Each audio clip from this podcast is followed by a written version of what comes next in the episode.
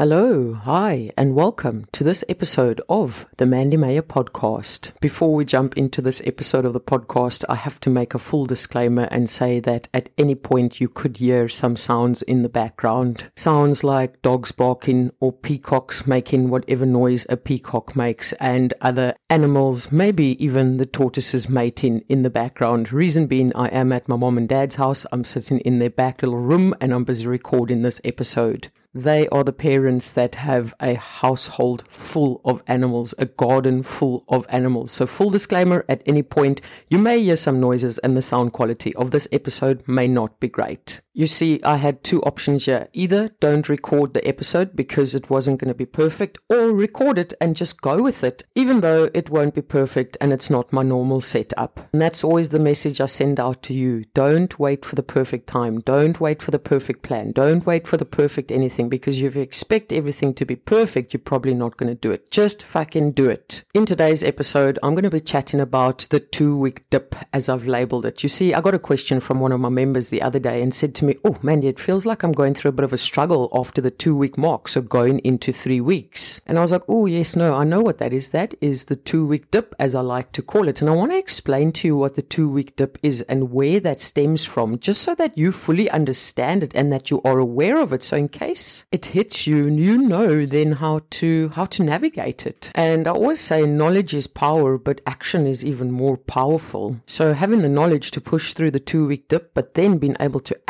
pushing through the two week dip, well, that is magical. You see, so I know how it goes. You get all excited, you get all motivated, you start your new diet, you start your new lifestyle, you start your new exercise, and motivation levels are exceptionally high. The first two weeks seeing you do everything according to plan and more. You're ticking all those boxes, you're smashing all those steps, you're eating all those green beans and that lettuce. And whilst you're doing all of that, that number on the scale is dropping. That adds to your motivation, that adds to you actioning things. But after two weeks, you get hutful. Boom, you hit that wall. Your motivation disappears quicker than the electricity in South Africa. And all of a sudden, you feel like you just can't do this anymore. You've hit two weeks and you have no energy to push into three weeks. You have no drive, you have no motivation motivation and you feel like you have no discipline. And that's potentially where you call it a day and you're like, nah, I've hit that wall. The wall's too high to get over. Not even going to attempt it. And let's just call it quits. And ideally, if you want to be successful in creating a healthier lifestyle and losing fat as a byproduct, you have to push past that two week mark because let's be realistic about it. If you give up, you're not going to get any results no matter what. So realistically, you have two options give up at the two week mark or push through that bloody wall into week three, week four, week five. The ball is in your court. You can either struggle it through blood, sweat, and tears, get over that wall, and continue pushing, or you can give up at the two week mark several thousand different times because that's exactly what is going to happen if you give up at that two week mark. A couple of weeks or a couple of months later, you decide to attempt it again. You get to that two week mark, you give up again, give up again, give up again. So the option is yours. Give up or push through and break that bloody wall down. Let's get into the nitty gritty of it. Why do we hit that wall after two weeks? Why is it taking place? So, in this episode, I'm going to run through 10 potential reasons as to why you're hitting that wall and giving up. Number one, it could very well stem from a mindset perspective. Maybe in the past, you've given up at two weeks. You have now told yourself that you can't get past two weeks. And the moment you hit the end of two weeks, you're like, well, this is where I failed last time. So, what makes this time any different? So, it's stemming from your mindset. You believe in that you can't do it because you're potentially basing this time around off the last time and the last time and the last time. So you hit that mental block. That's where you need to believe in yourself. That's exactly the moment you need to continue pushing because the moment you get to that third week, you would have proved to yourself that you are indeed capable of doing it. Don't let your last attempt stand in the way of your successful attempt. Number two, you could very well have unrealistic expectations, meaning that you expect to lose and change and do everything in two weeks. And the moment that all of these things don't take place in two weeks, you're like, fuck this, I'm calling it a day, I'm going to the pub. Please, please, please relook your expectations. These are lifelong changes that you are making, lifelong habits that you are creating. It's not all going to change in two weeks. It's going to take a long period of time. Be realistic with your expectations. Number three, lack of progress. You might believe that there is a lack of progress, or what might happen is in week one and week two, you drop a lot of water weight. So that looks like you're dropping a lot of weight on the scale. Then when you get into week three, you have lost a substantial amount of water weight, but now slowing down because now you're focusing on fat loss. And that's where that number on the scale might start slowing down. That's where you believe there is a lack of progress. And that's where you're like, screw this. So essentially, the honeymoon phase of that number on the scale is now out the window. Now you're getting into the nitty gritty part of it, and you've got to push. And you've, and whilst you're pushing hard, there might be a couple of fluctuations on the scale. The moment you see those fluctuations, you believe that there is no progress. The moment you believe that there is no progress, well, as I said, that's the moment you give up. And this is one thing that I will never get tired of saying. Please remember that progress is about so much more than that number on the scale. Just because that number on the scale isn't ticking in a downward direction as fast as you want it to, it does not mean that you are not making progress. Every single little change that you make is progress every single little non scale victory that you make is massive progress. Focus less on the outcome based goals, i.e., the number on the scale, and focus more on your behavioral goals because your behavioral goals are going to be the thing that is going to help create the lifestyle that is going to bring about fat loss. And with the lack of progress in your eyes, brings about number four, the lack of motivation. It's crazy how everyone's motivation is based on the number on the scale. The moment you see it shift, that's the moment you're motivated. The moment you don't see it shift, that's the moment you are demotivated. So, as I said, the honeymoon phase of the shift of the scale is now over after two weeks. It's starting to slow down. You then think that you're doing something wrong. That's the moment where you start getting demotivated because there's no more shift on the scale. The moment you are demotivated, that's the moment you start actioning less. And then guess what happens when you start actioning less because you're demotivated? That's when you see less progress. Then it just becomes a vicious cycle. So one thing you need to start working on is not basing your motivation and your next action on that number on the scale. We need to stop acting from an emotional standpoint to that number on the scale because it can cause so much havoc when it comes to you and your actions and your behaviors. Remember, motivation is just a feeling. that comes and goes. You need to rely rely on self discipline to get the things done. Number five, for the first two weeks, you have been focusing on perfectionism over consistency.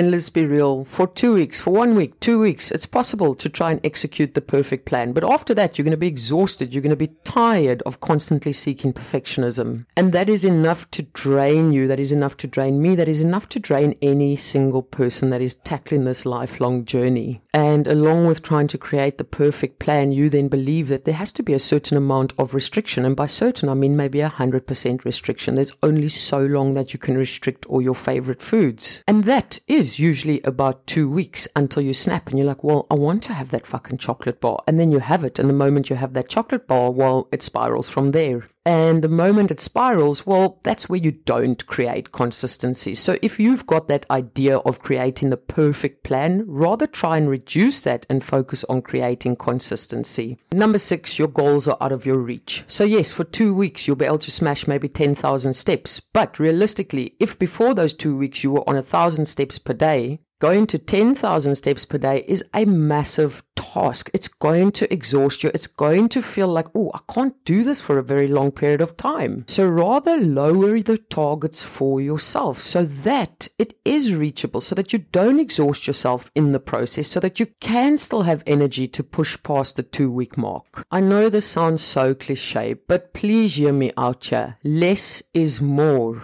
Number seven, you could very well be using food as a reward. So go back to the point where I said you could very well be restricting things. Now all of a sudden you've seen a shift on the scale. And then immediately your mind tells you, well, you've been so damn good for two weeks. You've seen a shift on the scale. Let's reward myself with a chocolate or a donut or a raucous night out with 20,000 Jaeger bombs. Because why? Because you've been so exceptionally good for the last two weeks and you deserve it. And for me, that's, that's not the greatest way of thinking because we should never see food as a reward. We should never see exercise as punishment punishment. And if we want to create a healthier relationship with food and exercise, that is not the ideal mindset to have. Food is food. It's an essential. We need it to live. So if you're looking for rewards, reward yourself with a hot bubble bath. Reward yourself with a new book or a new pot plant. Reward yourself with some time off. Because often what happens when you use food as a reward, it takes us to point number eight, which is you let it slip.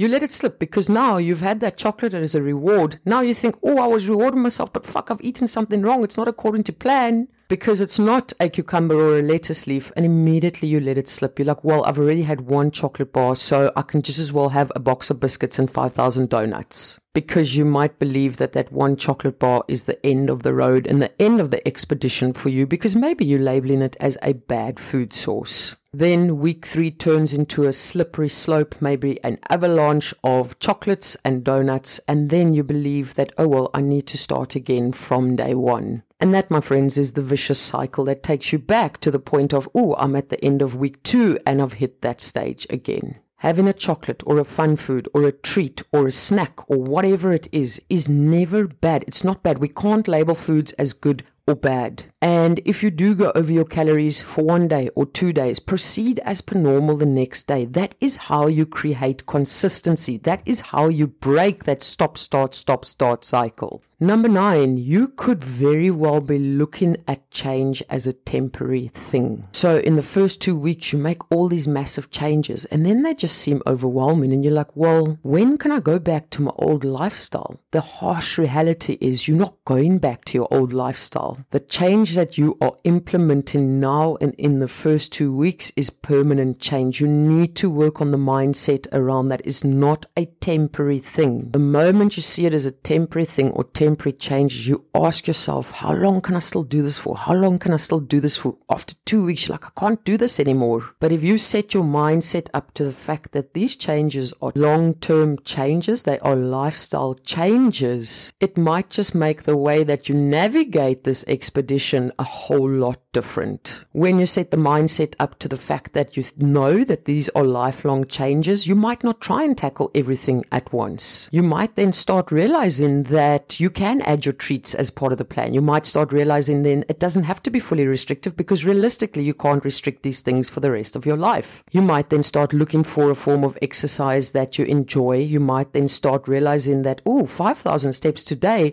is doable. And let's see how we can gradually increase that over a period of time because there's absolutely no rush to smash it all now. So again, I think you will see that mindset plays a massive role in pushing through that two week wall. And point number 10 is maybe you're just trying to tackle too much at once. In the first two weeks, you try to accomplish everything, and that has made you tired, that has made you overwhelmed, that makes you think that, oh, I can't do this for the rest of my life. Break it up into small, manageable, bite sized sections that you can say, I can tick these boxes on a daily basis, and that is how you're going to create consistency. Look at the things that you can add to your new lifestyle as opposed to the things that you have to, quote unquote, remove. Everyone always looks at the things that they have to remove, and it can put quite a negative spin on this expedition. But if you look at what you can add, can you add some more steps? Can you add some more water? Can you add some more protein? Can you add some more sleep? Well, that's a much more, I want to say, positive way of looking at because you're looking at what you can add and not what you have to remove. When you're looking at what you have to remove, you're like, oh shit, I don't know if I can do this long term because I've got to remove so much shit. And for me, I don't know if it's just me, but adding things is kind of exciting. It's challenging. It's when you add like extra thousand steps for your day, it's there's that certain level of excitement and that certain level of pride that comes with it. You're like, oh my goodness, I did that. I added that. And that is, that's just magical. And that feeling is going to add to your motivation because you, it is you that actioned it. It's you that added those extra 1000 steps. And that is where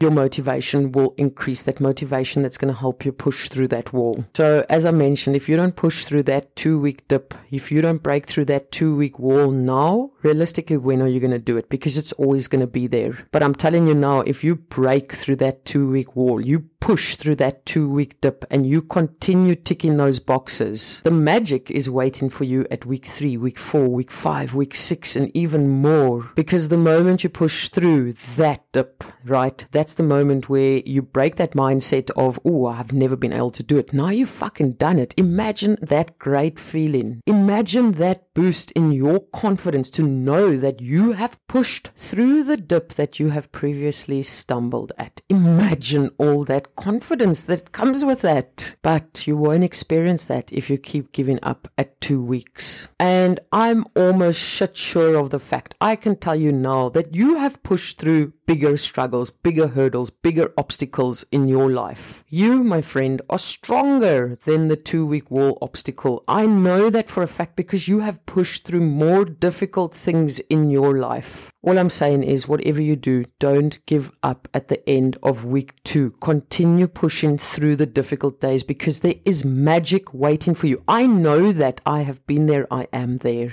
On that note, I'm going to love and leave you like I usually do. Keep smiling, keep laughing, and keep being kind to one another. Much love, your friend who is currently surrounded by tortoises, peacocks, and dogs, Mandy.